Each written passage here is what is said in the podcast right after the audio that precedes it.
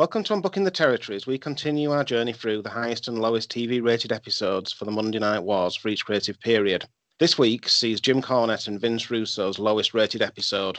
For those of you who don't know me, my name is Vince Russo, and I am the Antichrist of professional wrestling! This is typical wrestling. Wrestling, is it wrestling? What do you say down there in Kentucky or Tennessee, wherever you come from? Typical wrestling, Jim Cornette. This is 1996, Jim Cornette, you hear me? People don't want to hear this anymore. I kept a low profile for 2 years, but I figured before this business gets deeper in the shitter, Vince Russo better come back. You can boo all you want. That doesn't change the fact that I'm better than you. This is horrible. This is not something to be laughed at. And I'm going to tell you one thing. I will call my mother. So how are you this week, Dan? I'm fucking annoyed, to be perfectly honest. As we're recording, it's Good Friday. And I'll preface this by saying, I know I shouldn't have done it, but I ordered fish and chips on Good Friday, which, you know, a bit of a daft move. You expect a long wait. I got told at 5 to 7... that my fish and chips would be at 25 to 8. Fair enough, 45 minutes, you know, 40 minutes, fine. Now, normally on Just Eat, they say, oh, your food's been delayed, your food, you know, they update it. Now, I don't know if this is at the Chippies end or Just Eat's end, but basically, I've waited from me ordering it to me taking the first bite, it was 2 fucking hours. So I'm annoyed, so prepare for some ranting. How are you? I'm good. It was a bit of a loaded question. I knew you'd had a frustrating evening, so I was waiting for the rant. I've had a good day. There's only one little thing that I've got to rant about. I was sort of thinking, you know, because the only social media I like or believe in or use or whatever is Twitter and Untapped. But I was listening to other podcasts and they kept mentioning their own Instagram, so I thought better go and snap up the UTT podcast on Instagram. There's another podcast called UTT Podcast that's got the Instagram handle. Oh, get fucked. Under the Tree, it's a 420 podcast. No, I'm not having that. It's not allowed. No. How dare they? How dare they get there first with a name? Well, we need to buy them out. the insult is that on Twitter there was one with UTT Pod, which was Up the Toffees for an Everton podcast, but I think that's stopped like 4 years ago. Yeah. Oh, sorry. Just that's just the fish and chips repeating on me. Nothing to do with the fact I'm a Liverpool fan. So I don't know. There's going to have to be a hostile takeover. Yeah, I think we need to do it preferably in the March, and we need to release an episode of Under the Tree where we just stroll in and take the whole thing over and start yapping about beer instead of weed. Yeah, or we could talk about MSK. They seem like they would fit into a treehouse related story on Under the Tree. I don't think they live in the treehouse anymore, though. I think they've upgraded slightly to a warehouse in Florida. Wow. Let's see how it works out for them. Sometimes it's the right decision, sometimes it isn't. I hope it is the right decision. They seem... I hesitate saying this about wrestlers these days, but they seem all right. They do, and we've seen them in Trafalgar Warehouse in Sheffield, so I guess it is an upgrade for them going to a warehouse in Florida. From a warehouse to a bigger warehouse, somewhere slightly hotter, that the wind might also try and kill you. It was so funny when Southside ran that first show. Sorry, not Southside. When Rev Pro took over Southside and ran that first show in Sheffield, and they were saying, don't go out at intermission because it's too cold. And people in Yorkshire weren't even wearing a coat. There was a collective moment of silence and just a very low hum as everybody muttered, what the fuck? Well, aside from all the rants, we've had some reviews / shout outs since the last episode. So episode 2 has just gone out in real terms, so it shows you how far behind we are with these recordings. Bang Bang Podcast actually said something nice about us on the podcast. Wonderful. Yeah, got shouted out again on Smack Attack and Chain Wrestling. Fantabulous. Yeah, no, very much appreciated. In terms of Twitter, Murfurkin Mark gave us positive feedback, as did Lemsip Max, who said we were insightful. Now, I've been called a gobshite before. Is that similar? I've never been called insightful. I appreciate it. It's like when you do those 360 feedbacks at work and you have to like give three words that describe someone, or someone has to give three words that describe you. I don't know if I've ever had Insightful. I've never been invited to one of them. Oh, you're lucky. I had to do 10 one time. It wasn't fun. Steve from Bang Bang Podcast said we'll never make it past episode 7. Just for context, we're recording episode 9 at the moment. He said that episode 8 was episode 7 part 2. Oh, okay. So this fair enough. Part 3, apparently. Yeah. The thing is, I've actually, on the back of this this Monday morning war that at Scottish Juggler Danny tried to fabricate, I've actually started listening to Bang Bang Podcast now, and I am very much on board with Steve's beverage choices. And right now his grumpiness, I'm very much there with him. Yeah, I don't know if Andy's beverage choices are always the best. No, well, you know, he does. You know, he does the positivity about, or relative positivity about wrestling, but Steve's definitely got the superior beverage choice. He has. I was talking about Danny. He said that in the Monday Morning Wars, Weird got the pigeon demo, and Bang Bang had got the all-important squirrel demo. Although pigeons are basically squirrels with wings, aren't they? I thought they were rats with wings. Well, they're all vermin, so I think we're in the same. As long as we're attracting vermin, then I'm quite happy. Yeah, we're on board with that. And we've had a 5-star review on Apple Podcasts. Oh, yeah, so that was me. It says Mark MC 316D. Oh, my one hasn't come through yet. Thank you very much. Although you are a Mark. Definitely. Superb. So what are you drinking this week, Dan? Well, funny you should mention Bang Bang Podcast, because on the back of their latest episode that came out Monday just gone, which at time of recording, I believe is... I can't remember dates and shit. I think it was the 29th of March episode. I went on Trembling Madness's website, our good friends Trembling Madness, that I still keep forgetting to shout out. And I've gone to New Bristol Brewery, and I've ordered their Cinder Toffee Stout, 4%. So it's not one of the 10%ers, because this was the only one that Trembling Madness had in stock. But for a 4%er, it is absolutely bloody delicious. It is genuinely like blended Cinder Toffee, but with 4% alcohol. If there's an imperial version of this, I fucking need it in my life.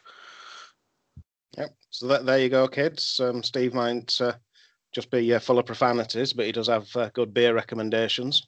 He's a smart cunt when he wants to be.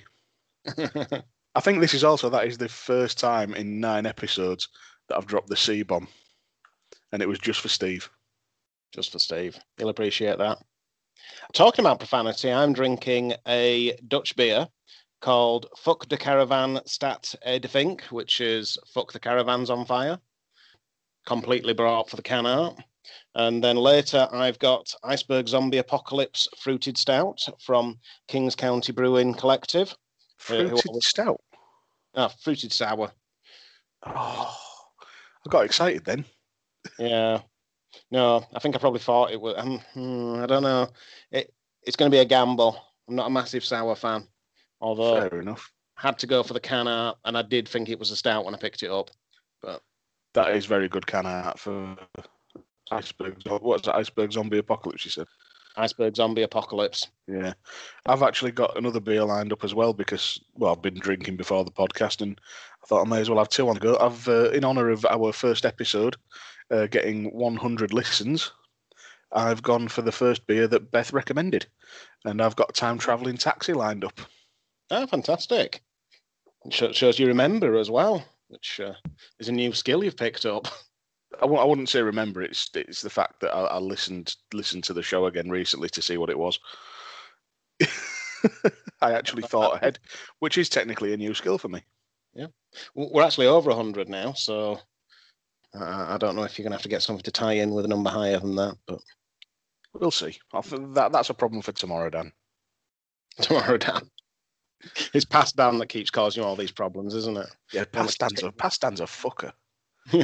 Hits you on the head with a mallet and throws up in your shoes. Yeah, exactly. Wait, did I? No, I've never done. Have I? No, I haven't. I haven't done that. I had to double check. You can't remember, and there goes the memory loss. Where am I? I know where you are, Dan.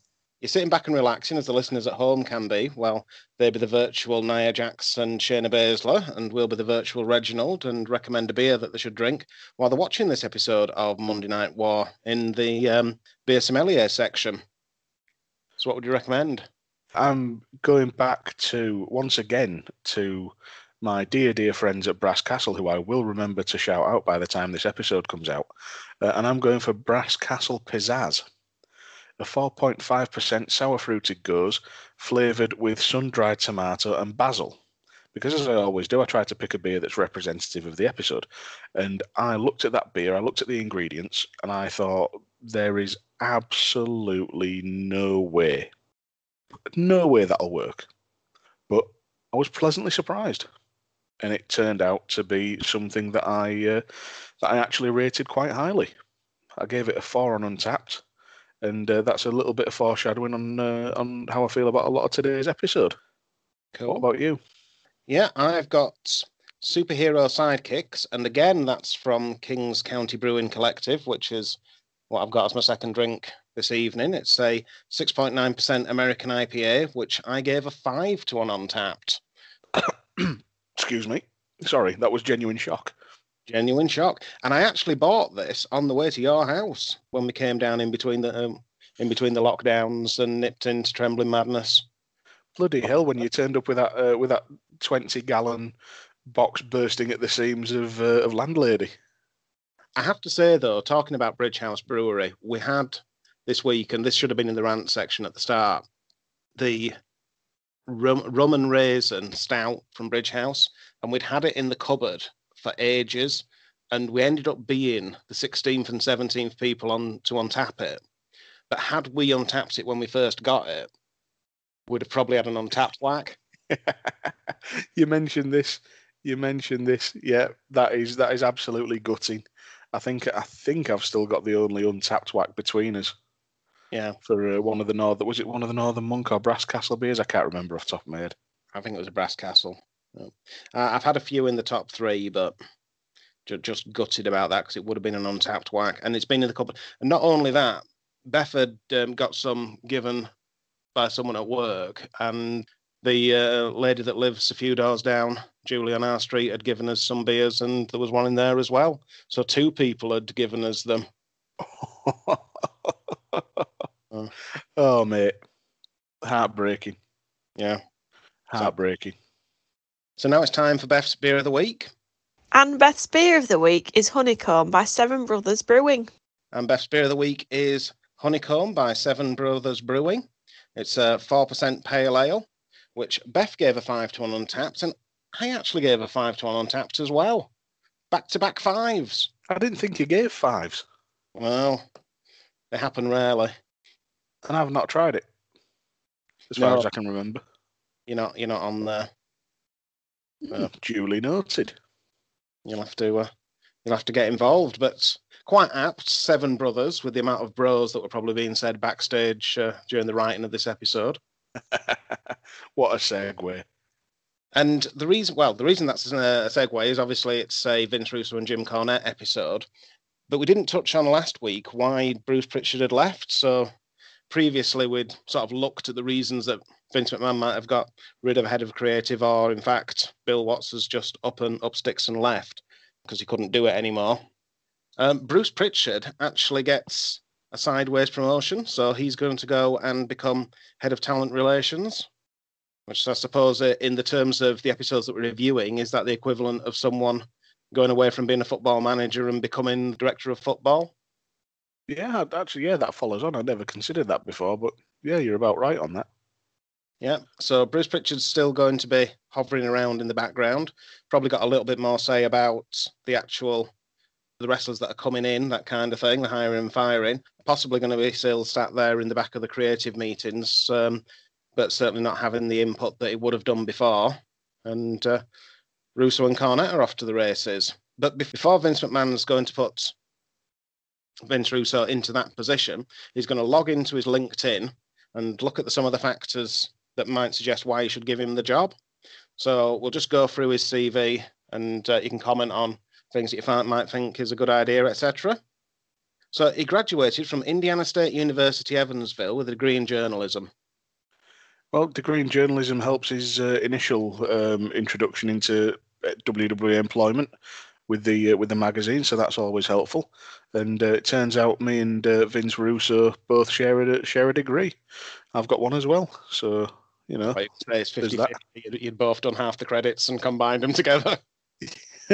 To be fair, I think I only just barely passed, so that's probably not far off. There's quite a few people with degrees in journalism in wrestling. Michael Cole, Sean Mooney, Chris Jericho. Jericho's got one. Jericho's got a degree in journalism. And believe it or not, Dave Meltzer, I don't know if he particularly uses it in his current profession, but he's got a degree in journalism. I work in travel now, and I've got a feeling Dave Meltzer uses his degree in journalism as much as I use mine. Unnecessary shot at somebody far more successful than myself. You know what? If Dave Meltzer's current career doesn't work out for him, he can always fall back and go into journalism. So anyway, talking about Vince Russo's career, he owns and runs 2 video stores. Great. Good for him. No, it's genuinely good for him. You know, it's business owner, fair play. And he advertises those stars on John Arez's Pro Wrestling Spotlight on WEVD radio. And Arez is going to help him book wrestlers to appear at the video stars, do meet and greets, etc., to try and get footfall up, and helps him get wrestlers such as the Honky Tonk Man to appear in the store. I hate Honky Tonk Man. But I went over that last episode. I won't retread old ground. I was trying to find a list of the wrestlers that had gone in there. I don't know if I'm confusing it, because I know Paul Heyman had used connections to get Bam Bam Bigelow into nightclub launches, etc. So I was thinking, had Bam Bam gone?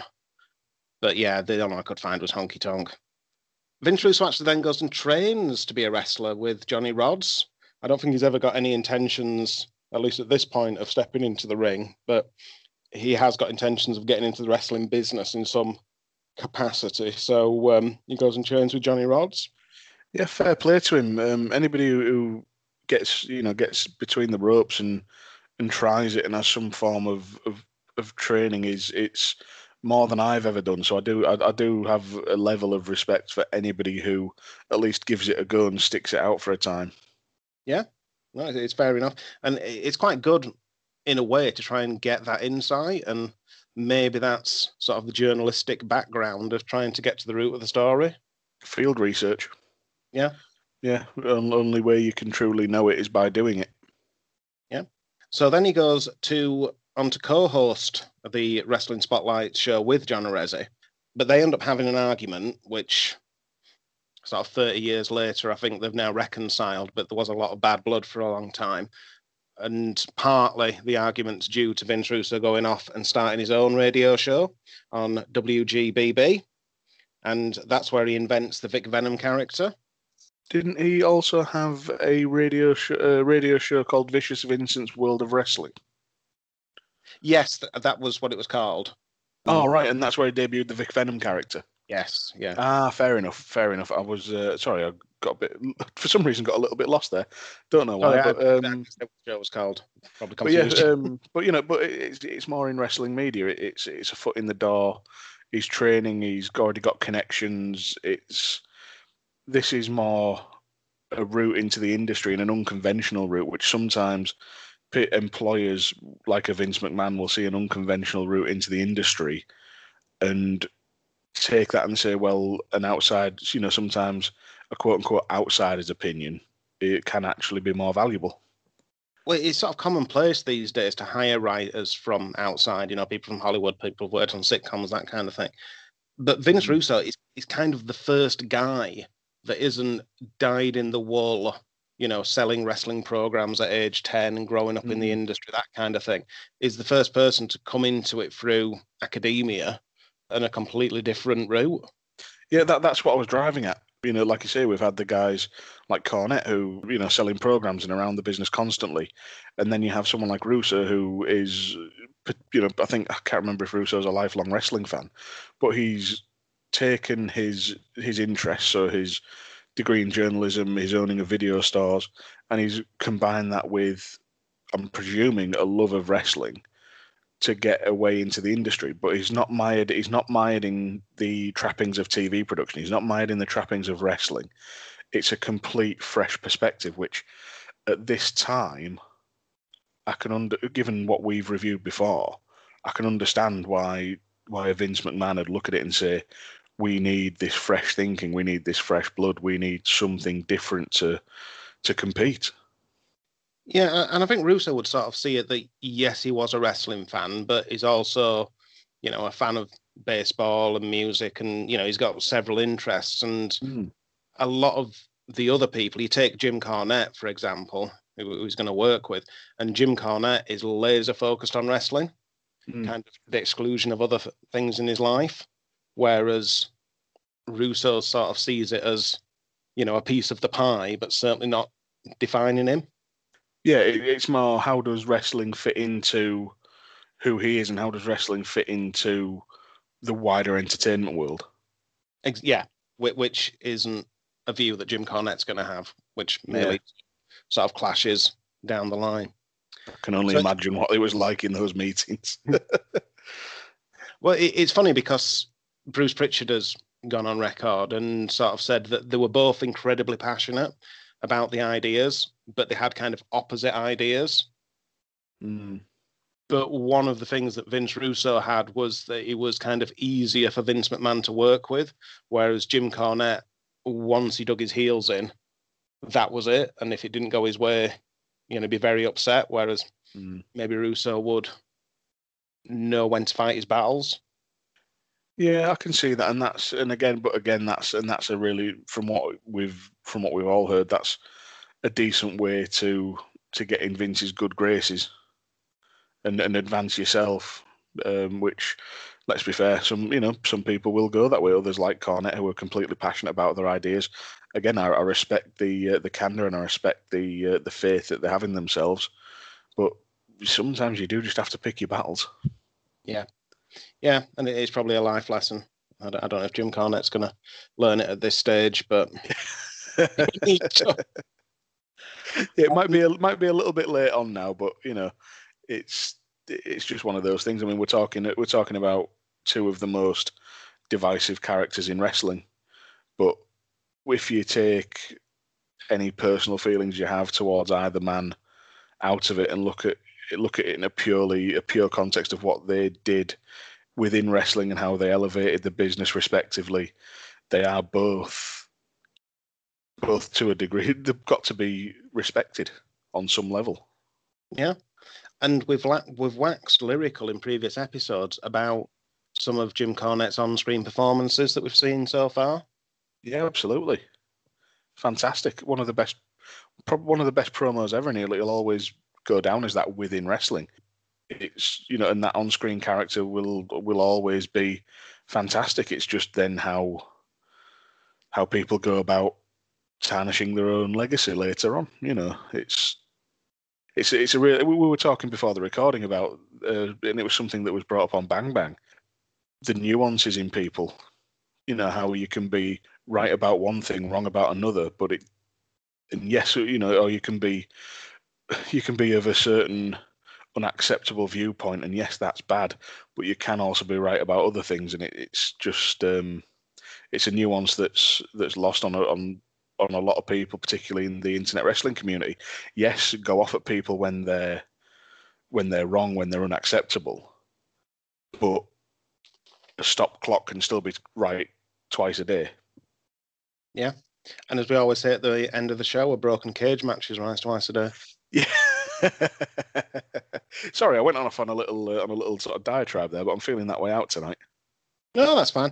So Vince Russo's then going to go on and be hired as a freelance writer for the WWF magazine, and it's going to be a pretty meteoric rise because within 2 years he becomes the editor. Yep, I believe he also. Well, the rumor has it that he actually wrote a letter to Linda McMahon. To initially be hired as a freelance writer.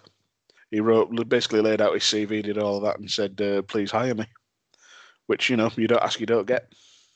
No. Well, it was clear that he had, you know, his eyes set on a career in wrestling.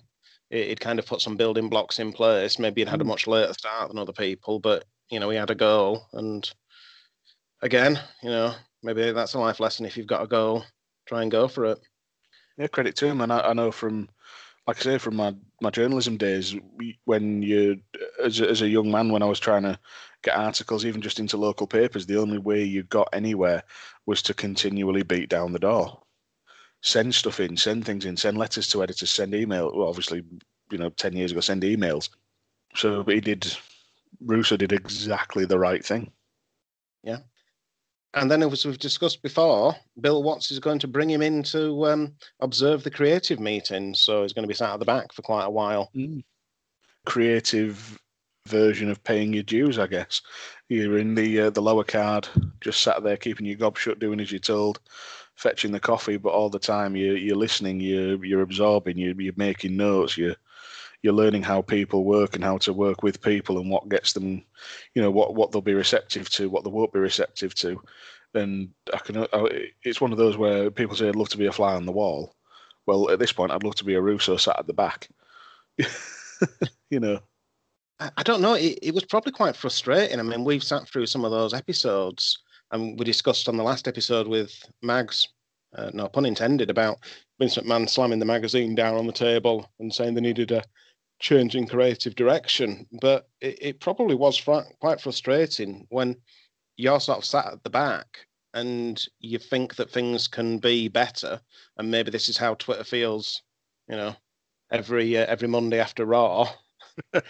Now, but you know, you sort of sat there thinking I can do better, but obviously you've got no power or agency to make any changes.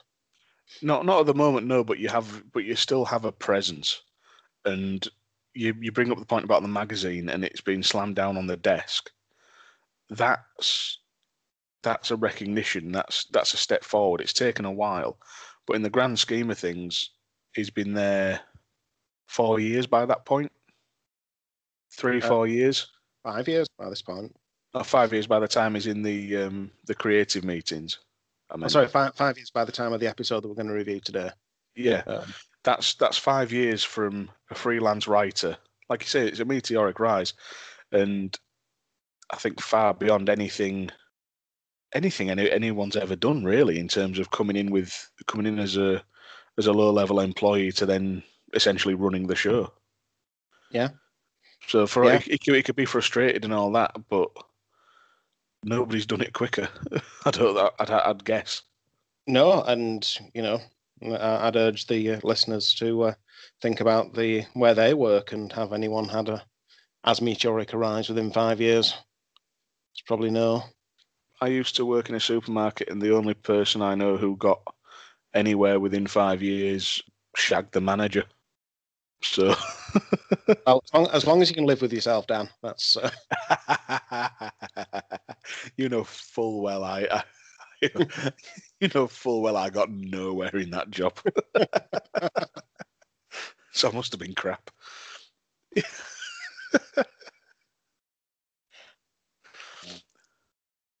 don't know what to say to that. Anyway, so, let's look at the context of the ratings. So Russo and Cornette are going to work together for 27 episodes, and it's a roughly flat trend. You know, so it's staying pretty even over that time. They have a low that we're going to review today of 2.2. They have a high of 4.1. So the lows on the 9th of June, 97, highs on the 21st of July, 97. As I said, the average is 2.7. And not to get all statsy, it has a standard deviation of 0.38, which shows there's a really low variance. So they're kind of keeping the ratings, apart from these high and low ones, very much around that 2.7. So we'll take your word for it. A lot of consistency. And interestingly, for the first sort of, at least the first half of that 27, WCW were pretty much around 3.3 for all that time. Almost a flat line. So both companies were kind of keeping, you know, a very sort of steady path during this time. It compares to Pritchard and Cornette previously that was reviewed with Mags, who had an average of 2.52. So it's a little bit higher. And that then is going to compare to when Russo goes off on his own, when Vince McMahon finally decides he doesn't want Jim Cornette in creative anymore. And then the average is going to go to 3.85, and WWF off to the races, and it's up. Mm. So yeah, I think I did my own little look into the ratings, and this is this episode I believe was around about 24 weeks after the dog shit we reviewed last time with Mags. It was. So, and even this low point is from just from pure numbers point, so much higher than the crap we looked in that. But this was, I believe, this was only 8 weeks into the Cornette Russo era, and I think Nitro on the same week did a 3.4, as you say. So it's one of those where you look at the numbers and compared to what we've seen before, it's not terrible, but it's not brilliant. No, but at least at this point they kind of steadied the ship. Yeah, and sometimes steadying the ship can be a good job compared to periods when it might be going down, etc. Yeah, exactly. Well, if you're providing a platform that's consistently higher than what you've been used to previously, that is still a good job because you're providing yourself with a foundation to improve. Yeah. The numbers sort of bear out that this was quite a stable time for WWF, so that's a good thing. As you say, 24 weeks after the last show we reviewed, and it's the fallout show from King of the Ring. Yes, yeah, I'd forgotten about that. I did. I was going to try and watch King of the Ring today, but I'll be honest, I ended up getting distracted, and I also took a nap at one point. So, but to be fair, what I should have done is actually put King of the Ring on while I was waiting for my food, because I'd have probably been able to watch the vast majority of the show in that time. You should have had it on while you were sleeping, try and get some subliminal learning while dreaming about Triple H winning King of the Ring. Oof, that doesn't sound pleasant. I've just started the Iceberg Zombie Apocalypse from the King's County Brewing Collective, and believe it or not, Dan, I'm giving this another 5. You're just taking the piss out of me now.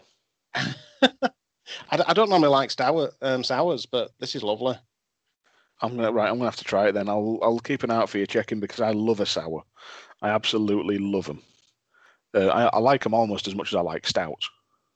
So, yeah, I'm glad you like it, mate. I'm glad you're actually finally finding some joy in beer and not just being a grumpy bastard and giving everything a 1.5 because something was 0.3% off on what you expected it to be. You statty fuck. So I see you've just opened a new beer. I've opened it. Well, I've not started it. I've still got a good slug of this Cinder Toffee left. I just I didn't want to have the can opening on the recording again. Wouldn't want people thinking I have an issue with drink. Oh, ratings to come. So we've decided to change the format of the show a little bit because we've now moved into the period where Raw's moving to 2 hours. The next Nitro that we're going to do, which I think is in 3 episodes possibly, is going to be a 3-hour Nitro. So it's changed very much from the 1-hour shows that we found it quite easy to go through every single beat of the show. So what we're going to do, we're going to each pick 5 notable things from the show. They may be good things, they may be bad things, just things that we want to raise. And then we're going to try and come to a collective one. So if we pick the same 5, brilliant. If we pick 10 different ones, we're going to have to whittle that down to 5 and negotiate a bit to decide which are going to be the final 5. This is where it could end up being a 5-hour podcast as we argue back and forth. Or 30 minutes of beer talk and 2 minutes of wrestling.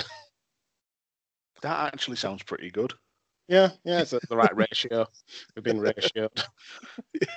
Ratioed by our drinking. Yeah. I don't know what ratioed means. I see it online. The young people are using it now, and I just stay out of it. I don't understand the youth. I'm an old man.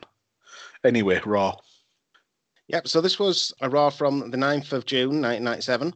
It was filmed at Hartford Civic Centre in Connecticut. 7,164 people there. It looked like a proper Raw. It looked like what I remember from like being about, well, I was 8 years old when this aired. This is my prime sort of formative years watching wrestling. So a lot of what I'm going to say will be heavily, heavily influenced by nostalgia. And I'm not ashamed of that. There were certainly a lot more people there than we've seen on recent episodes when we've been reviewing Raw. It did feel more like a big deal than shows that we've watched so far. So what would be your first takeaway from the show, Dan? Right, I've been wondering about this, and I don't know whether to go negative or positive or what. So I think, you know what, I'll go chronologically. I'm going to start at the beginning, and it's the first match, which was pretty much straight in. It was Ahmed Johnson and Legion of Doom versus Savio Vega, Crush, and Farooq, representing the Nation of Domination. I looked at this match on paper and I thought, LOD in the in the late 90s. I remember them being there, but all I remember is that horrible stuff they did with Hawk and his alcoholism, and I don't, again, being 7, 8 years old, I don't particularly remember every beat of the Nation. And I was actually pleasantly surprised because LOD was still super over. And this is not, there may have been a degree of piping in, but the fan reaction matched the noise, which is more than can be said for a lot of episodes. Ahmed Johnson and LOD just fit together well. It's one of the most physically imposing teams I've ever seen, and there was some great fluidity, which was a great contrast to the dysfunction in Nation of Domination. So they were doing well selling that story. Ahmed was obviously still over. Farooq, Savio, and Crush were sort of mediocre heels. They didn't get a lot of intrigue from the fans, as far as I remember, but it was all part of a greater story to be told throughout the show. And so it was a decent match. It was a hoss match for a lot of it. It was a WrestleMania rematch as well that they dropped in, which was quite nice. And yeah, it was very quick. It was 9 minutes of just hoss fighting, power moves, bit of dysfunction, bish bash bosh. Hot start to the show. There was no preamble like we've seen before. And it was just, straight in, bish, bash, bosh, big lads fucking each other up. And that is more than fine by me. Yeah, I enjoyed the match. I gave it the most Yorkshire review ever when I look at my notes. I said it was right enough. Yeah. And yeah, that's above, just above average. If I was going on our rating system, I'd have given it a 6 out of 10, but that's not bad for an opener. It whets your appetite, and it, like I say, it laid some good story for the rest of the show. Yeah, the crowd were genuinely invested in it, and it did, as you say, set the sort of seeds for the cracks in the Nation. And you had Vince on commentary there, saying that Savio and Crush were being blamed for distracting Farooq at King of the Ring, sort of giving that call back to what happened the previous night, and sort of the tension in between. And as you say, a hoss match, it was all that we've come to expect from the Legion of Doom when we've been, reviewing the early 90s pay-per-views on that 90s wrestling podcast with James and Mags. But, here we are, and we sat in 1997 and they're still doing it. It's still over.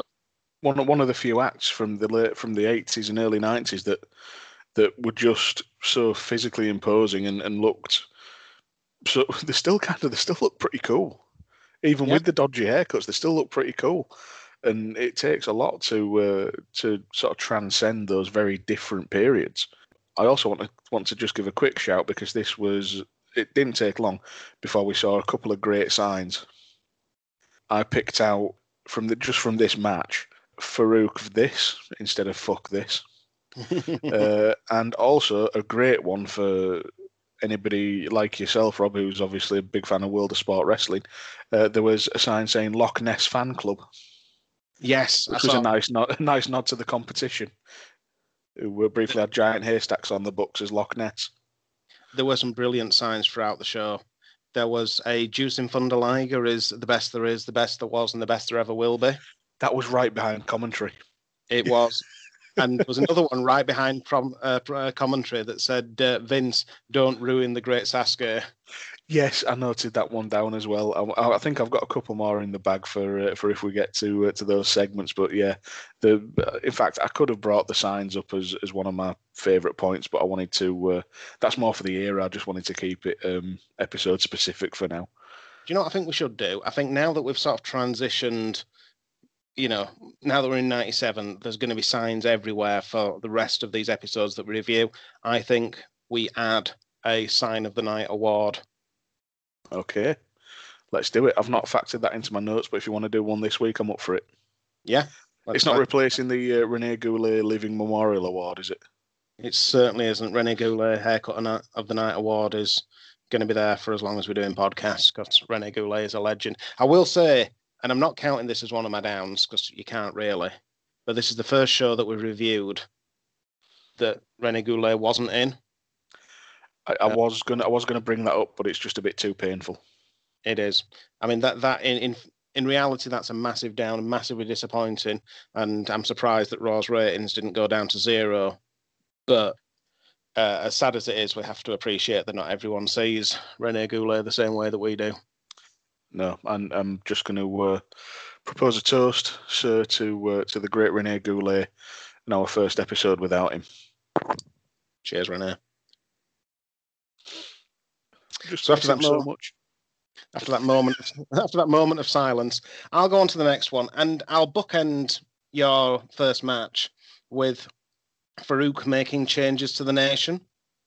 So, as you said, we'd sort of sowed seeds that there was problems with the Nation, and then we get JR in the ring, and he's with Farooq and the Nation, and he's saying that he formed the Nation to watch his back, and he's saying that he made Salvio and Crush.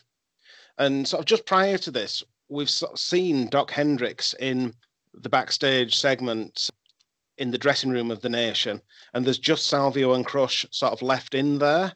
The rest of them have all sort of left to go to the ring, and you know they're sort of very angry about what's going on. You know, they're sort of hitting the walls, that kind of thing, going mad. So, you know, we go back to Farooq in the ring, and he's saying that he's firing Savio Vega and he's firing Crush. And then he fires the entourage that the Nation's got. So they've got a lot of sort of hangers on at the back. He fires them. And there's just D'Lo Brown and Clarence Mason left in the ring. And we've talked about it before about people, you know, working with seconds rather than minutes or whatever. And the expression on D'Lo Brown's face, you can see Farooq's firing all these people, and Farooq's saying, I'm going to only keep one person in the Nation with me. And you can see D'Lo thinks that he's going to get fired. Yeah. And sort of that sort of worry on his face. And then he fires Clarence Mason. And I just thought it was sort of a brilliant sort of scene-stealing performance just from the looks of D'Lo Brown in the background. And obviously, you know, he's going to go off and form the new Nation. Salvio and Crush are going to go off and form their new faction. So a lot sort of happening here. And then Farooq challenges, you know, his biggest rivals that he's faced during the Nation. So he challenges The Undertaker and Ahmed Johnson. And it's a complete shift for the Nation, complete shift for the storyline. You know, we're going to get Mark Henry in there. We're going to get The Rock in there. You know, we're really off to the races with the Nation after this. Yeah, it was a great promo in a show full of fantastic promos and vignettes. I was just really impressed, especially given some of the crap we've had to listen to over the course of recording these. Farooq, obviously, incredible talent as ever, and like I said, D'Lo and Clarence Mason, favorite of the show, Clarence Mason. I should point out they just made so much out of it, because you could see, as much as D'Lo was thinking he was gone, Clarence was giving it the big one. Yeah. One day he was saying, yeah, I'm staying. And Farooq, when he just says, D'Lo, hold the ropes for Clarence, Clarence Mason, you're fired as well. And that 180 and that switching demeanour, it really was fantastic, and I enjoyed it. I'll be honest, it didn't make my five selections, but it's definitely one to have in the back pocket for if we disagree on anything else. Yeah, I can't fault the segment. It's just, for me, there were better promo segments and things that were sort of more noteworthy, even though this was, like you say, such a vital turning point in so many people's careers. And is this the point where we're getting the Russo swerve? How do you mean? That we think it's going to be Clarence Mason, and it turns out to be D'Lo Brown that's staying. Oh yeah, that's very much a Russo trope, and the thing is, it's one that really does work even now. You know, the fake out, the thing, the misdirection, the think you're going one way and you go another. It's people bemoan it as cliche and overdone, but even now when it's done right, it's brilliant. It is. And I thought this was brilliant. I thought it was really good. Really good. So what's your second one, Dan? Right, well, we were talking about promos and vignettes. So I'm going to go for one that, for me, was just one of the best things I've ever seen, and quite possibly what I consider to be the best thing on this show. And that was part 3 of JR interviewing Mankind. I have seen this before. It's been a lot of years. And every time I watch it, I am blown away by Mick Foley's delivery. The character of Mankind, much like The Undertaker, should never have gotten as far as it did. He was put in a weird mask. He was there in shit-coloured clothes. He was just sent out there to be a freak show. But through Foley's toughness, his ability to take an ass kicking, he ends up in this position where they're going deeper into his character. They've expanded on his past. They're using his ECW matches. They're using the idea of him possibly having multiple personalities. And Foley sat there almost. It's like Jake Roberts with more of an edge of instability, where he's very soft in his. Very soft speaking, and then we'll just be absolutely wailing. I think when JR raises the issue of split personalities, he says, if there's something wrong with my mind, I'd be the first to know. Yeah. And his body language, and when he starts, you know, he's ripping his hair. You think I like pain? You think I like it? And it's a bleeding in of reality when he's saying, do you think I like having a doctor shove a 12-inch needle into me just so I can get up in the morning?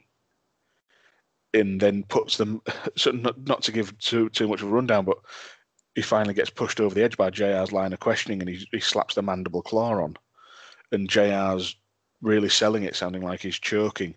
And then Mankind realises what he's done is he's asking for help. He's very timid. It was just a wonderful layering of character and mystique and intrigue to the whole sort of just the whole myth of Mankind and the man behind the mask and his past. And it's the closest I've ever come to rating anything 10 out of 10. It was brilliant, and it was my favourite moment of the show as well.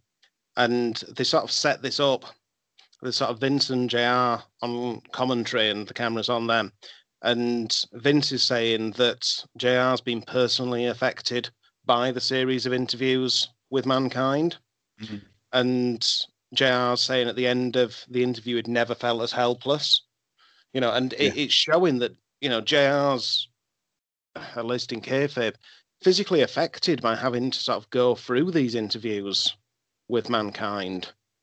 Mm-hmm. And as you say, some of the stuff he said, you know, obviously they're calling back to, you know, the barbed wire death matches in Japan with Terry Funk, that kind of thing. And he's saying, as you said about him, saying about him liking pain, and saying, you know, would he like it if he couldn't play with his son because he was in so much pain, that kind of thing.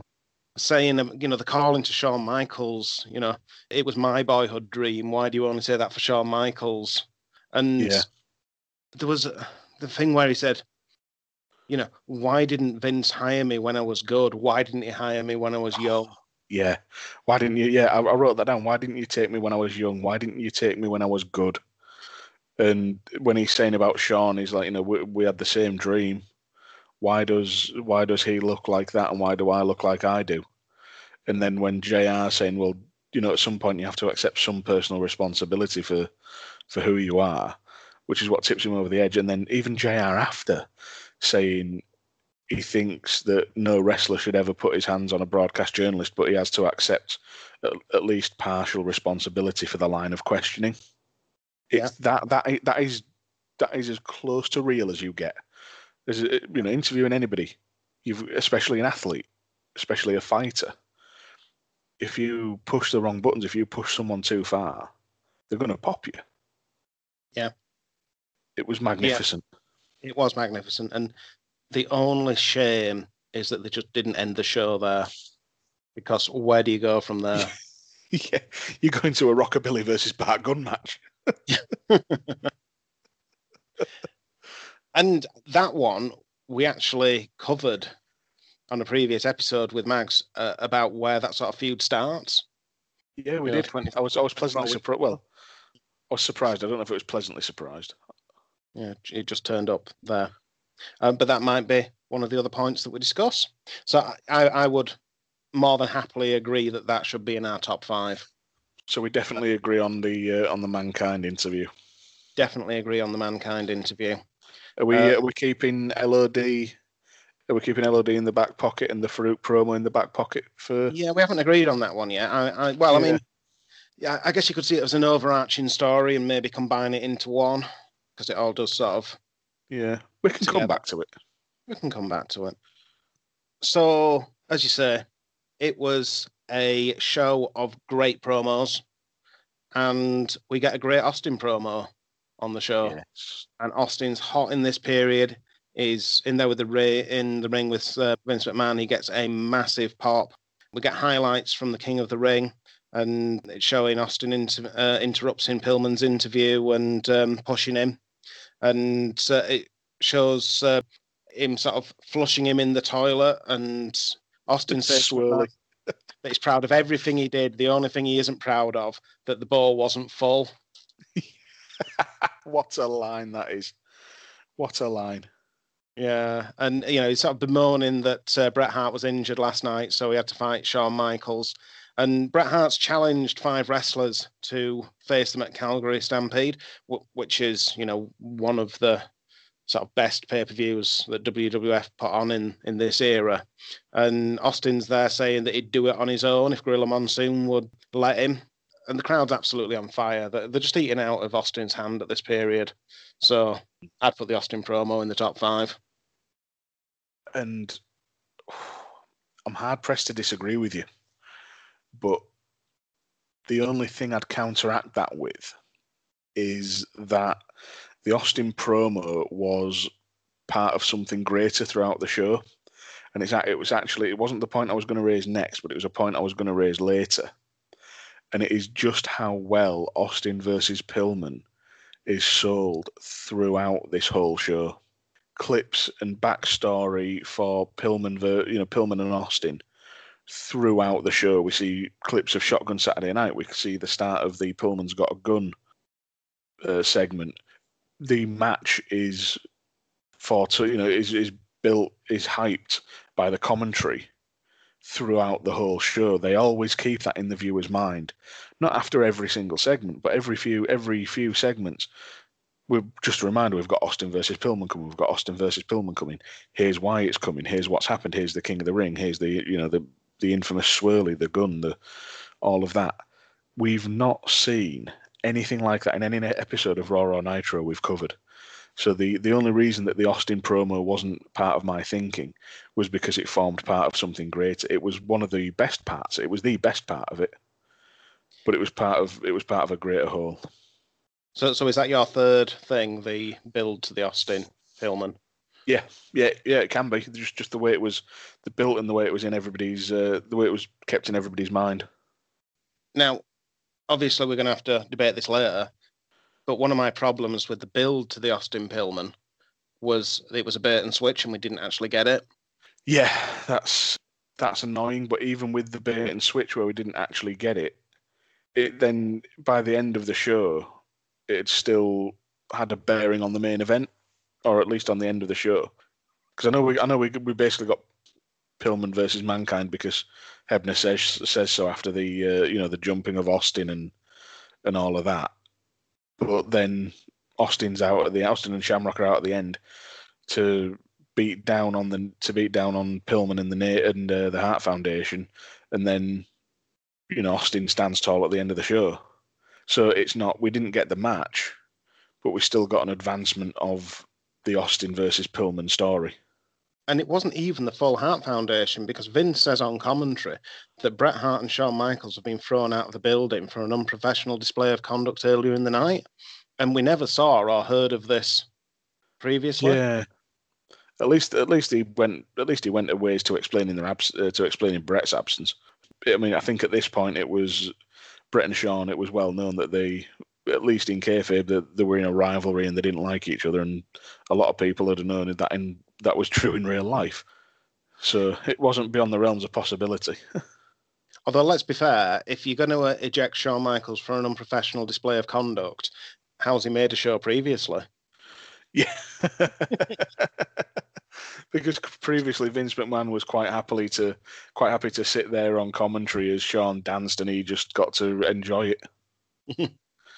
So, yeah, I can understand where you're coming from with a bait and switch, and maybe it is a bit of nostalgia and a bit of sort of that we've not seen anything like it, but the way that match was and feud was hyped and recapped and promoted throughout the show, I thought was really well done. And then, yeah, we didn't get the match, but at least we got some advancement to it.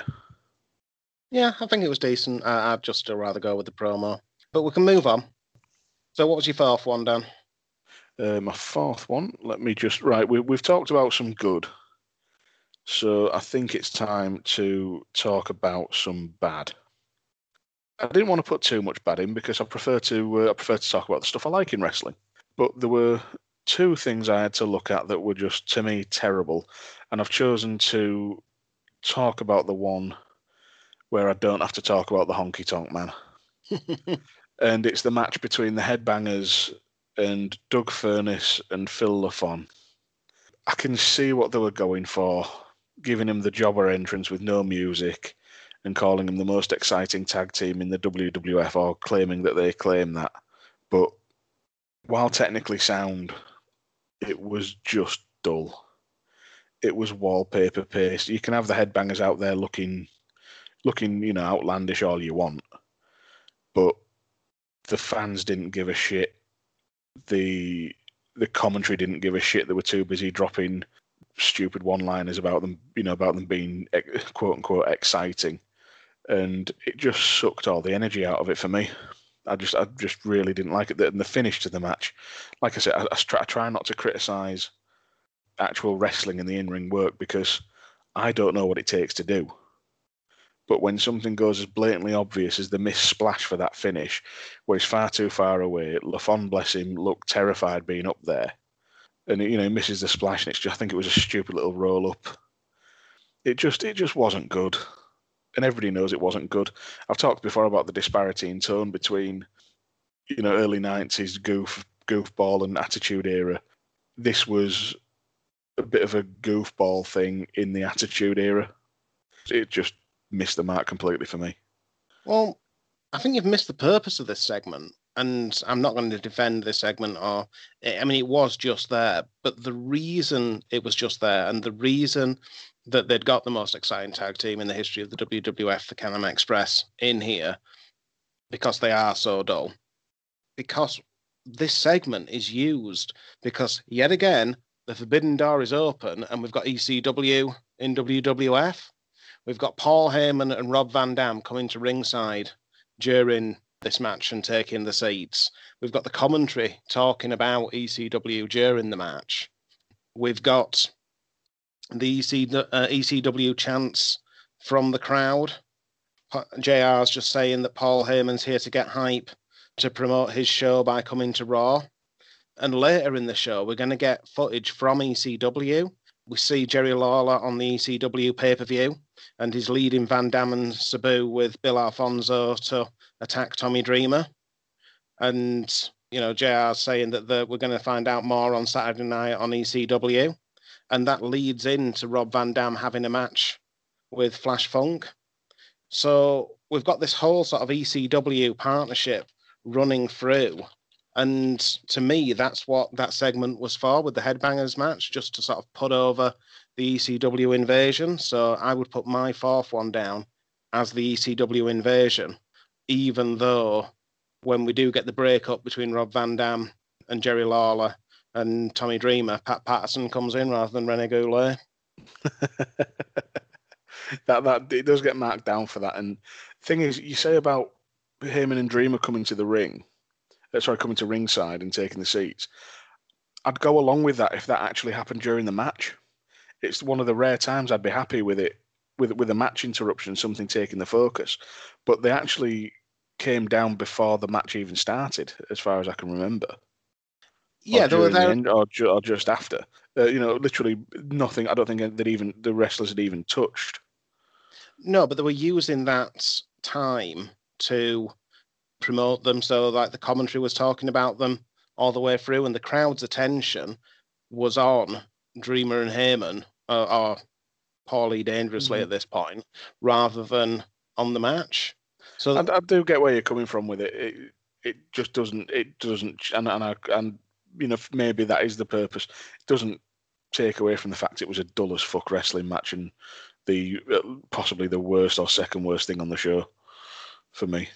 But I would go. One thing I would go along with, and I think we can actually pop this on, is your fourth pick is the ECW invasion, and I would go along with that because it was quite well done. The the Lawler and RVD alliance, the whole thing with Dreamer and Heyman at ringside, and then obviously eventually going at each other, which I'm assuming you were going to go into a bit more detail. But yeah, I think we can agree on the ECW invasion. Excellent. So we've got the Mankind and the ECW invasion that we agree on so far. So what's your fifth? To go along with the ECW theme, which I think it'll get absorbed into the invasion angle, it's actually the match between RVD and Flash Funk. I really enjoyed this, and again, it could be by... I do try and judge everything on its own merit, but it couldn't escape my knowledge, my thought that this match was different to anything we'd seen before. It was much more fast-paced. There was a lot more high-flying, a lot more high-risk. Taking out Flash Funk's completely dreadful costume, it really was a lot of fun to watch. And I was looking at a Raw and thinking, wow, shit, there's people flying all over the shop. You know, we there's a bit of that on WCW at this point, but when you've got things like, I think it was the opening exchange, where it was a lot of dodges, a lot of fake outs, trying to hit moves and near misses, and then the face off, really great. And you got RVD somersault plancher, even RVD taunting after hitting the Rolling Thunder was incredible. And yeah, this match just really stood out to me again because it's different to anything on the show, and also completely different to anything we've seen thus far, especially on Raw. Yeah, it was a decent match. RVD was doing a different style, as you say, especially to what we'd seen. I mean, the last episode that we reviewed with Mags, we're talking about them saying that mat-based hold-for-hold style of Lucha Libre was a proper style. We get something far more flashy, no pun intended. No fun intended. That was the last episode's. That's last episode's Lucha. It was. So it was a decent match. I don't know if I put it in my top five, to be honest. But yeah, it was a decent match. What I probably would put in my top five is the interview with Triple H and Chyna. Okay. We've got Vince there asking why he cheated to beat Mankind, and there's a beat down afterwards. And Triple H is saying that he should have been King of the Ring a year ago, but because of you and your politics, he wasn't, referencing the fallout from the curtain call, which again is sort of this style of reality coming into wrestling rather than it just being sort of the character based. It's more real, the pulling the curtain back that little bit, and I really liked that. And Triple H was saying that not even Vince McMahon was able to stand in his way. And then we get Mankind on the big screen. So Mankind's got quite a lot to do in this show. And Mankind saying he'd like admission to Triple H's House of Pain. You got Chyna telling Mankind to come to the ring and kiss her ass. And Mankind actually sort of runs down to the ring and, a fight breaks out. Triple H beats up Mankind. Triple H is there with the King of the Ring crown, and it gets crushed in the melee. And as Triple H and Chyna are leaving, there's Mankind there in the ring, sort of, broken down from this attack. The character's broken down for everything they've been promoting. And he puts the broken crown on his head. Yeah, that was great. That was a great moment. But not necessarily in a comedy way. it's just because he's so downtrodden and so it fits with the gimmick. That's what I meant. Yeah, that, I was completely on the same wavelength. It fits so well. The broken crown, the hardcore belt that's the WWF title replica that's been run over by a truck essentially. Yeah, I did this interview again. Like you say, it's an episode full of great promos, and this was definitely one of them. There was a couple of things in it that we'll call it of its time. When Chyna says, "Why don't you come down and kiss my ass?" Mankind just goes, "It's your lucky day because I'm a great kisser." I'm like that. That was, I suppose, I'm guessing that's acceptable because it's just a retort. But it's when Vince calls Chyna's comments unladylike. It's like, go fuck yourself, Vince. She'd beat the shit out of you. Yeah. Talking about unladylike, fuck off. Yeah. Load of old horse shit. Also, to be fair, I did write this down in my notes. Triple H versus Mankind, Cactus Jack, Mick Foley is a really underrated rivalry, in my opinion, especially when you get into the 2000 and the Royal Rumble match, and then the Hell in a Cell. I think the Hell in a Cell followed it in No Way Out. I think it was like Foley's first retirement. They do work so well together. So I think this is going to be one where I just don't argue, but I don't know, because now I'm caught thinking, if we're going to put another promo on, was this better than the Farooq promo? Because I know we've got 3 slots left. I'd still fight the corner for the build up to Austin Pillman being on there. God, this is harder than I thought it'd be. I mean, in a way, the build up to Austin Pillman includes Austin's promo, which I've got in there. Yeah. I don't like the end of the match. And, we've each given our 5 now. But one that I had in my backup for a bad, and I said this before, that the show should have just ended after Mankind. But Billy Gunn killed this show. This show was heading off to be heads and shoulders the best show that we've reviewed. If it stayed on that level. And then Billy Gunn and the Honky Tonk Man come out. And despite the fact they've got a rivalry from the last 24 weeks, one of them's had a broken neck. Billy's broken his neck. Bart's tried to apologise. Billy's wife hasn't taken the apology. Billy hasn't taken the apology. They've been there. But then in the middle, Billy gets repackaged randomly to be with the Honky Tonk Man. Because, and sort of the reason Billy Gunn is there with the Honky Tonk Man, I mean, Mads touched on it before with the match that he had with the Road Dogg at the time. But prior to that, the idea had been to bring in Disco Inferno as a free agent, and he would be the Honky Tonk Man's protege. Oof. And they came very close to bringing him in, but they made him have a phone interview with Bruce Pritchard, and Bruce Pritchard said he failed the phone interview. I mean, when you're hiring a wrestler... Yeah, that's some bullshit, that is. It's that classic thing. If you were to give Lionel Messi a phone interview and ask him how he goes about scoring a goal, he probably wouldn't do that well in a phone interview. No, he wouldn't. And you know what? Obviously I said before that I had 2 to choose from in my bad category. This was the other one, but I just didn't want to give any airtime to the Honky Tonk Man because, as previously mentioned, I think he's an absolute prick. But I think if we can't quite agree for the minute on the good, so let's agree on the bad. This was terrible. It really was terrible. This was the culmination of a 20 odd week feud where brothers are going against each other. One's broken his neck, and it was done in 4 minutes with a swinging neck breaker, and nobody cared. Yeah, and the thing for me is that was just a sign of the end of the show. We had that, and then we get the Austin Pillman match pulled away from us as well, and it just felt that Billy Gunn had come in and ruined the show. Yeah, I can understand that sort of logic. I mean, for me, I was just there thinking, okay, we just get through this, and then it's the main event. It was so bad. It felt like it was almost designed to bring people down before the main event. And Austin showing up. Yeah. You want to bring people down, you don't want to have them fall asleep. it was rough going. Yeah, it really was. So, go on then. Rockabilly versus Bart Gunn is making it onto our five, and it's the first bad of the new format. But I mean, the fact that we've managed to narrow it down to one bad so far out of the three is a lot better than previous episodes, and this is the lowest. This is the lowest rated. As I say, this episode was on course to be that I would have given my highest rating to out of all the shows. Yeah. But yeah, I can understand that. I would, like I say, I was less affected by the match than you, despite how bad it was. I got through the Rockabilly thing, so I'm like, great, we get Austin Pillman next. And yeah, it's a shame we didn't get Austin Pillman, but I'm still sort of relatively happy at what we did get.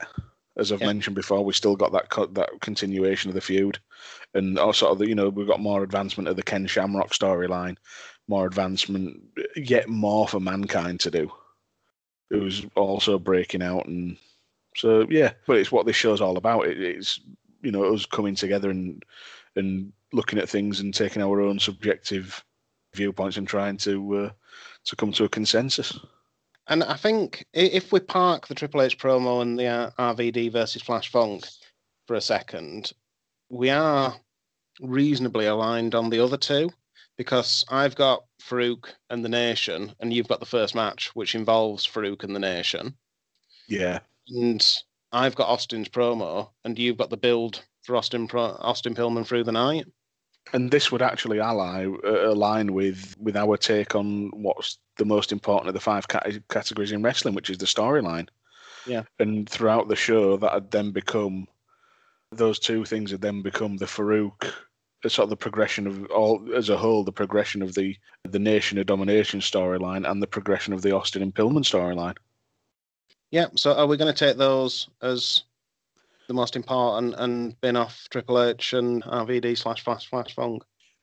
Yeah, I'm more than happy with that.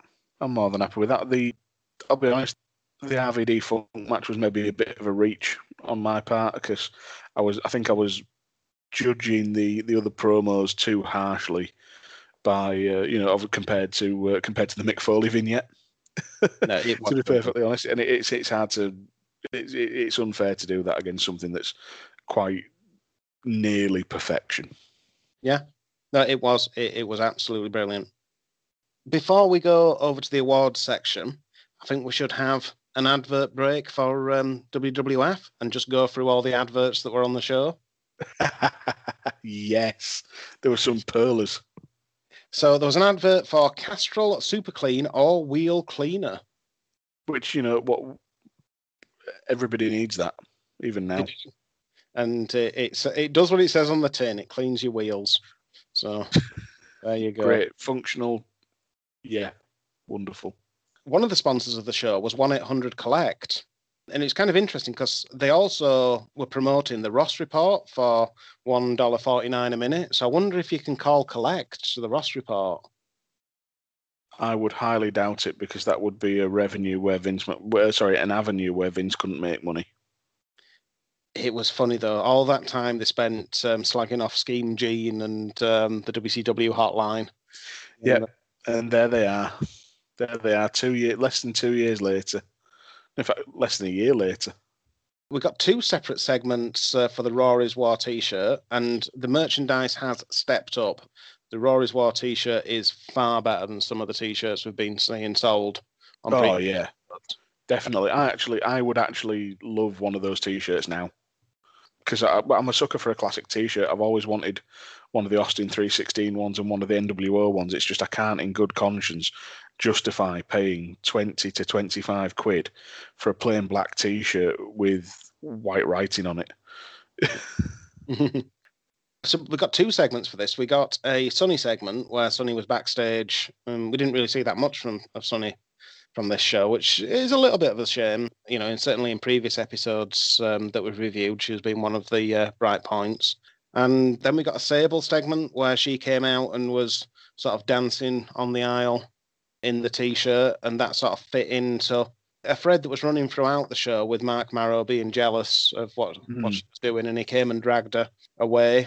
I think that whole thing with Sonny and Sable advertising the t-shirts, it was very much, again, of its time in that late 90s and the whole sex sells idea. And it obviously, you know, that is what it is. And it was true at the time. It really did sell. But particularly with Sable, it was still really good how they fit a story element into the advertisement. It was funny with Sable, though, because Sonny felt very at home in that role.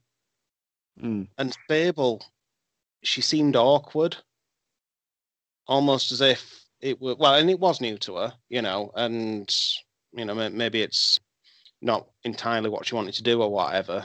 I don't know if she really embraced that character, and I don't know if it's fair for her to be asked to play that character, to be perfectly honest. And maybe that, in a way, I mean, maybe it was a brilliant performance. Maybe she was trying to learn this new role or whatever, and then she also has a husband not wanting her to do that. So it's like, you know, two ends of pressure, if that makes sense. She's getting it from all, you know, getting the pressure and the stress and the anxiety from all sides, as it were. But I mean, Sable went on to be. Sonny was undoubtedly a megastar in you know, for that period, but then Sable took up that mantle and rode with it even further. Yeah. I think she's the, as far as I can remember, she's the first woman I recall seeing powerbombing and fighting the men. Because I'm pretty sure she powerbombed Mark Mero more than once. But yeah, at this point, she was maybe a little bit awkward, but, you know, getting this, like I said, just getting the story element in there, as well as the sex sells advertising. At least it gave that side of things a point. It did. We got Discovery Zone sponsoring the SummerSlam $1 million challenge. I don't remember that bit. Well, that says volumes, and Discovery Zone won't be happy that they're advertising money. Next, we get Fighters Mega Mix on the Sega Saturn sponsoring the Slam of the Week. Yes, I remember this. I do remember this. Yeah, you know, considering we've had, you know, sort of Starburst and Skittles and stuff before, you know, this felt a lot cooler. Yeah, definitely. It was, yeah, I mean, Sega at the time were massive. I think the Mega Drive had been out. I don't think it had been out for particularly long. Oh, this was the Saturn that this was on. The Mega Drive was early 90s. Sorry, the Saturn came after it, didn't it? I always get those two mixed up. But yeah, it's probably the most sort of contemporary today advertisement we've seen so far on WWE, WWF, apart from Milk, which is obviously timeless. Milk is timeless, and I think it should be brought back as the sponsorship for the Milk Cup. And talking about advertising in general, WWF promoting that David Zahadi and his team have won a Promax award for the advertisement for SummerSlam 97. And the advertisement for SummerSlam 97 was effectively wrestlers taking part in track and field events. Yeah, I remember that. I remember that airing, actually. When I saw it, I was looking at it, I remember this. And, you know, fair play to them, bigging up the achievements. Why not? You got to take every success, and it's rightly celebrated. I mean, they won an award, and, you know, fair play to them. I did actually check if this was an award that people paid to win or won legitimately. I think it is actually one that people win legitimately. I wasn't overly impressed with the SummerSlam 97 advertisement, but fair play, they won an award. Certainly people in the industry seem to have been. All that popped into my head then was the episode of Father Ted where Ted wins an award for best priest or whatever, Golden Cleric, that's it. And Father Jack wants an award, and he's just sat there drunkenly in the chair going, award. So they just give him a box that whiskey used to be in, and he makes everybody stand up so he can deliver a quick drunken rambling speech and then sit down. It's like those rallies where they have a different class for every type of engine type, so everyone ends up winning. Yeah.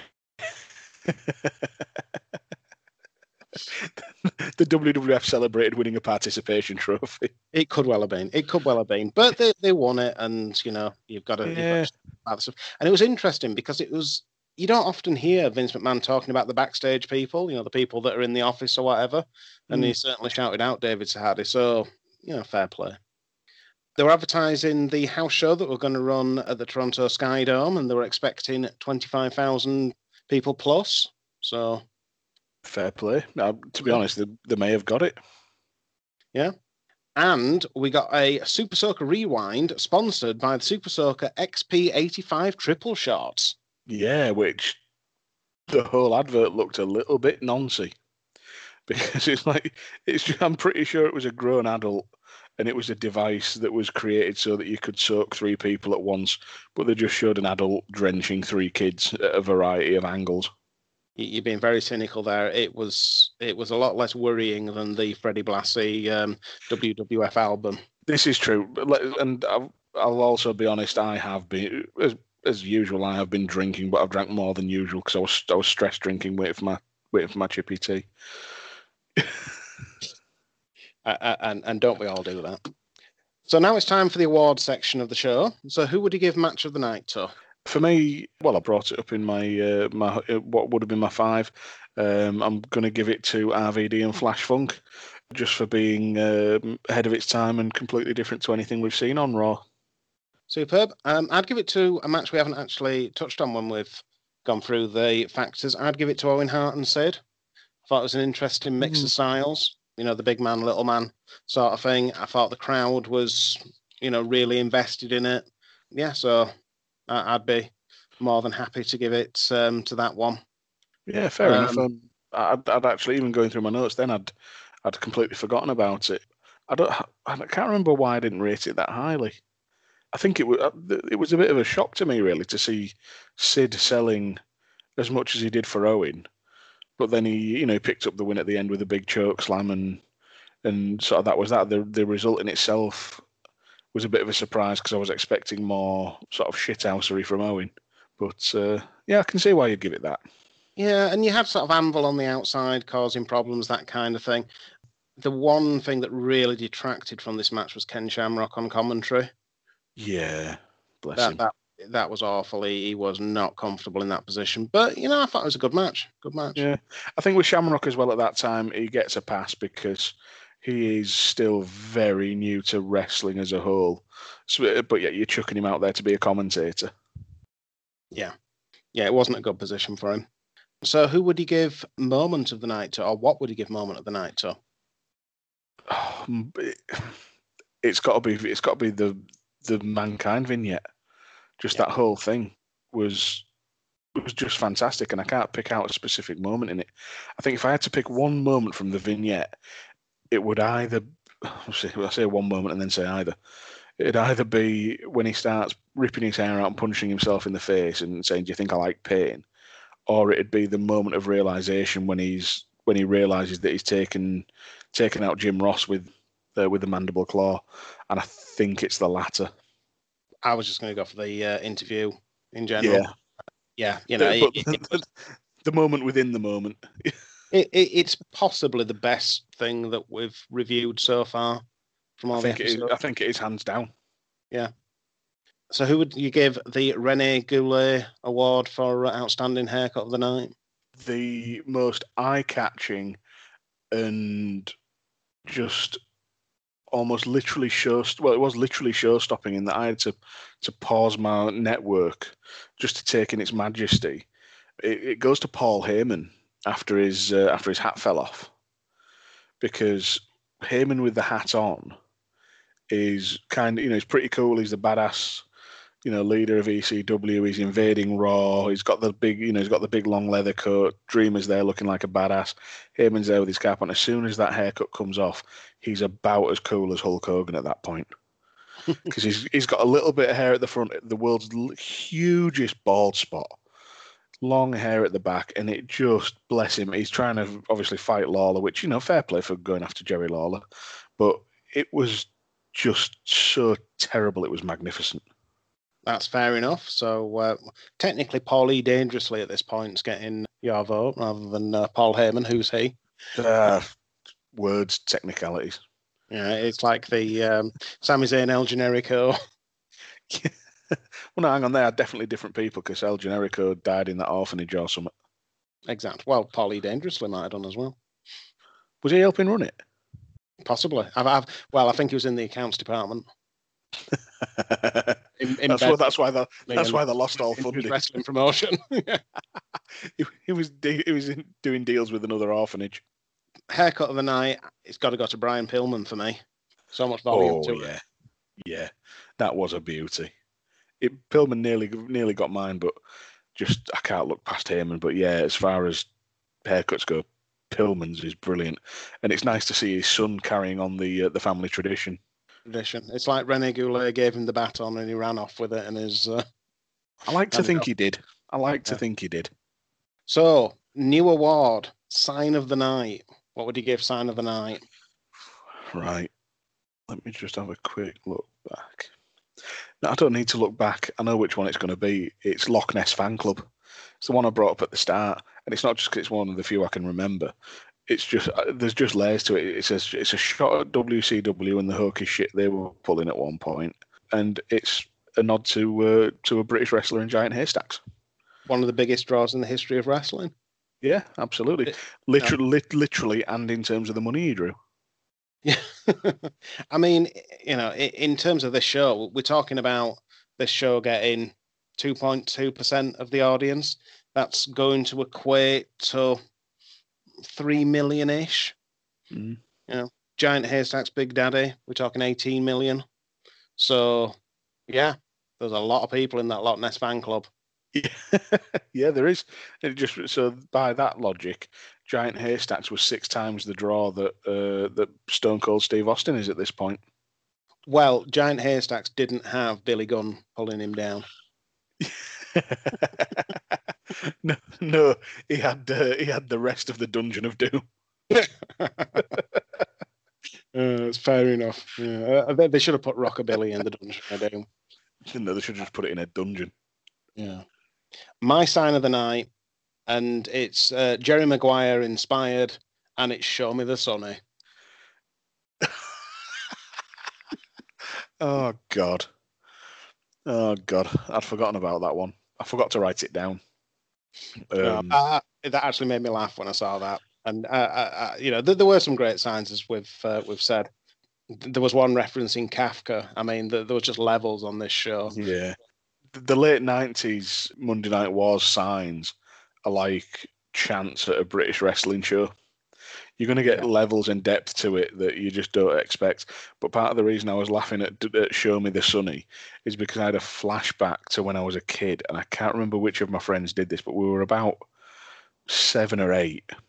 And obviously you know what a moonie is, where you bare your ass at someone and show them the full moon. And I just had flashbacks the first time I saw someone do the opposite of that and do a Sonny. So you had the Mooney, which was getting your ass out, and there was a very brief period in my childhood where a couple of kids, other kids that I knew, if somebody mooned someone, they'd just whip the dick out. Oh God! I'd repressed that memory, but it's back now and shared with the world. Thanks for that, Dan. You're welcome. Moving swiftly on. So, how would you rate the show overall? I feared the worst. Just looking at the rough breakdown on the network, seeing 17 segments and the longest match being, you know, the longest segment being 11 minutes 54, which was the Bulldog Goldust match, which we've not mentioned. Which, given this show's history of enjoying both characters' work, I was quite disappointed by, to be perfectly honest. Like I said in my beer sommelier, I was pleasantly surprised with how well everything worked. Everything moved along at a fair clip. We got the matches were all right. The storyline was the story work and the promo work were probably the best we've seen. The promo work was incredible. Yeah, and that's and the fans were as hot as we've seen them on Raw. And yeah, I'd say the rival, if not better, the one Nitro episode we've covered so far. So just to quickly break it down, the matches, we had 2 stinkers, a couple of average and a couple of 6s. So the matches average out about 5 out of 10. The promo work, you've got the Foley promo, the Farooq promo, the Triple H promo, the Austin promo. Admittedly, mostly because of Foley, that gets bumped up to a 9 for me. Yeah. And I think that's the first 9 I've given. The production stuff, I love the uptick in the pyro. I like the graphic style. The commentary was on point. I liked, you know, even though Shamrock wasn't great at it, rolling in a third voice always helps. And I can't remember who else they had, but they did have, I'm sure they had another guest commentator at one, Lawler coming in and selling the mandible claw from the night before with a husky voice. I thought that was really good. So I'd put the production at a solid 7. The story work, I did not expect to see so many story threads advanced and moved along and put across so well in an hour and a half's worth of television. They really did a fantastic job of having a lot of story threads, but keeping everything clear and saying, here's what's happening with this segment, move to something else, oh, here's a callback, here's what's happening now. And the chop and change can often cause some confusion, but it really didn't here. Everything moved along at a fair clip. It was easy to digest, easy to understand, got the point across, got things moving. So that I've given my first 9 out of 10, and this is my second. So 9 out of 10 for the storyline. The fan response, best we've had so far from any crowd, I think. Wasn't perfect. Obviously not going to be perfect throughout the show. No thing is, but, you know, they got lost in a couple of times. So I'd give that a 7. So overall, that averages out for me as my best score so far of a 7 out of 10. 7 out of 10? Well, you are mean, Dan. You're the best score so far, and it's a 7. I'm going to give this a 7.5, which is exactly what we did give that episode of Nitro. And as I've said before, this was on track to beat that. That this was going to be an 8, 8.5, easily. Billy Gunn killed it. And if the show had been, 20 minutes shorter without the bait and switch and without Billy Gunn, you know, it was on track. But they brought it down. But aside from that, it was so much tighter than we've seen from Raw before. As you said, the production, the commentary, even the merchandising, you know. Yeah, everything. Yeah, there were a few bits that, you know, to a 2021 audience are a bit cringy, but this is night and day from some of the Raws we've watched. And from that last episode of Raw that we watched with Mags, that was easily the worst episode we've watched. This is so much better. Yeah. Heading in the right direction. So you've given it a 7. I've given it a 7.5. The community vote on Cage Match has given it 6.25. All right, fair enough. A little bit lower than I was all ready to call them rotten bastards, and I was like, hang on, no, 6.7 isn't that much lower. But yeah, I think they're being tight on that one. I really do. But it's at least a 7. It is at least a 7. Like you say, if this had been 20 minutes shorter. Or, you know, if they'd have just cut Rockabilly out and not had the bait and switch, we'd have been looking at an 8 or a 9. Yeah, yeah, and then you've got to think, how good would that Hollywood Blondes Explode match been for the main event? Yeah, yeah, but then I can kind of they're just coming off a pay per view where they've not resolved the feud. Are they looking at the next pay-per-view to resolve it? I can't remember what comes up next. But yeah, well, regardless of that, it was still the best thing we've watched so far. I mean, this was it. And obviously they are keeping a lot of stuff in for the future. And the thing about this is, not only was it a great show, there's so much that's built for the future. You've still got the Austin Pillman thing. You've got what's going to happen with Crush and Salvio, what's going to happen with the rest of the nation. You know, Triple H is off to the races, being King of the Ring. You know, where is Mankind going to go from all this? There's so many questions being asked, and we discussed previously about either episodes sitting in a vacuum or feeling that you needed to see what was happening next week. Mm. And I think you really needed to see what's happening next week after this episode. Yeah, definitely. I'm left wanting to watch more. And the thing is, I've watched these episodes within the last 3-4 years, because it's showing me what I've watched on the network. And I remember going back watching them, and even now it's such captivating TV and captivating wrestling. You know, yeah, the matches weren't the best, but as we've said before, and particularly from your standpoint, the least important part of the wrestling is the wrestling.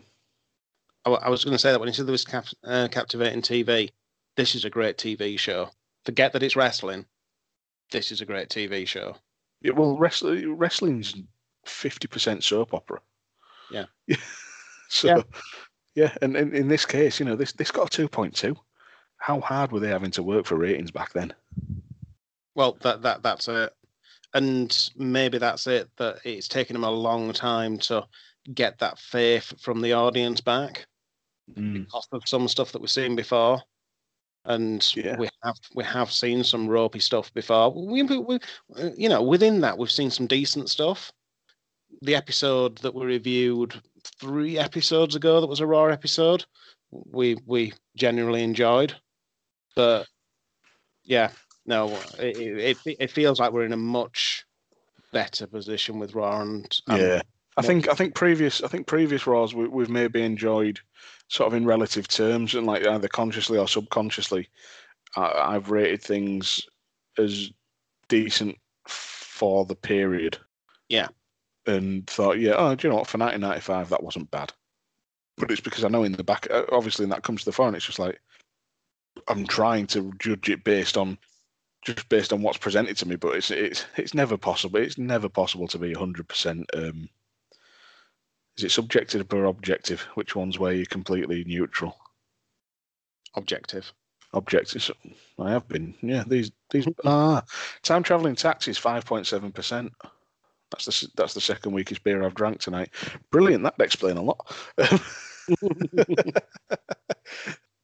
So yeah, I've completely lost my thread now, so you talk.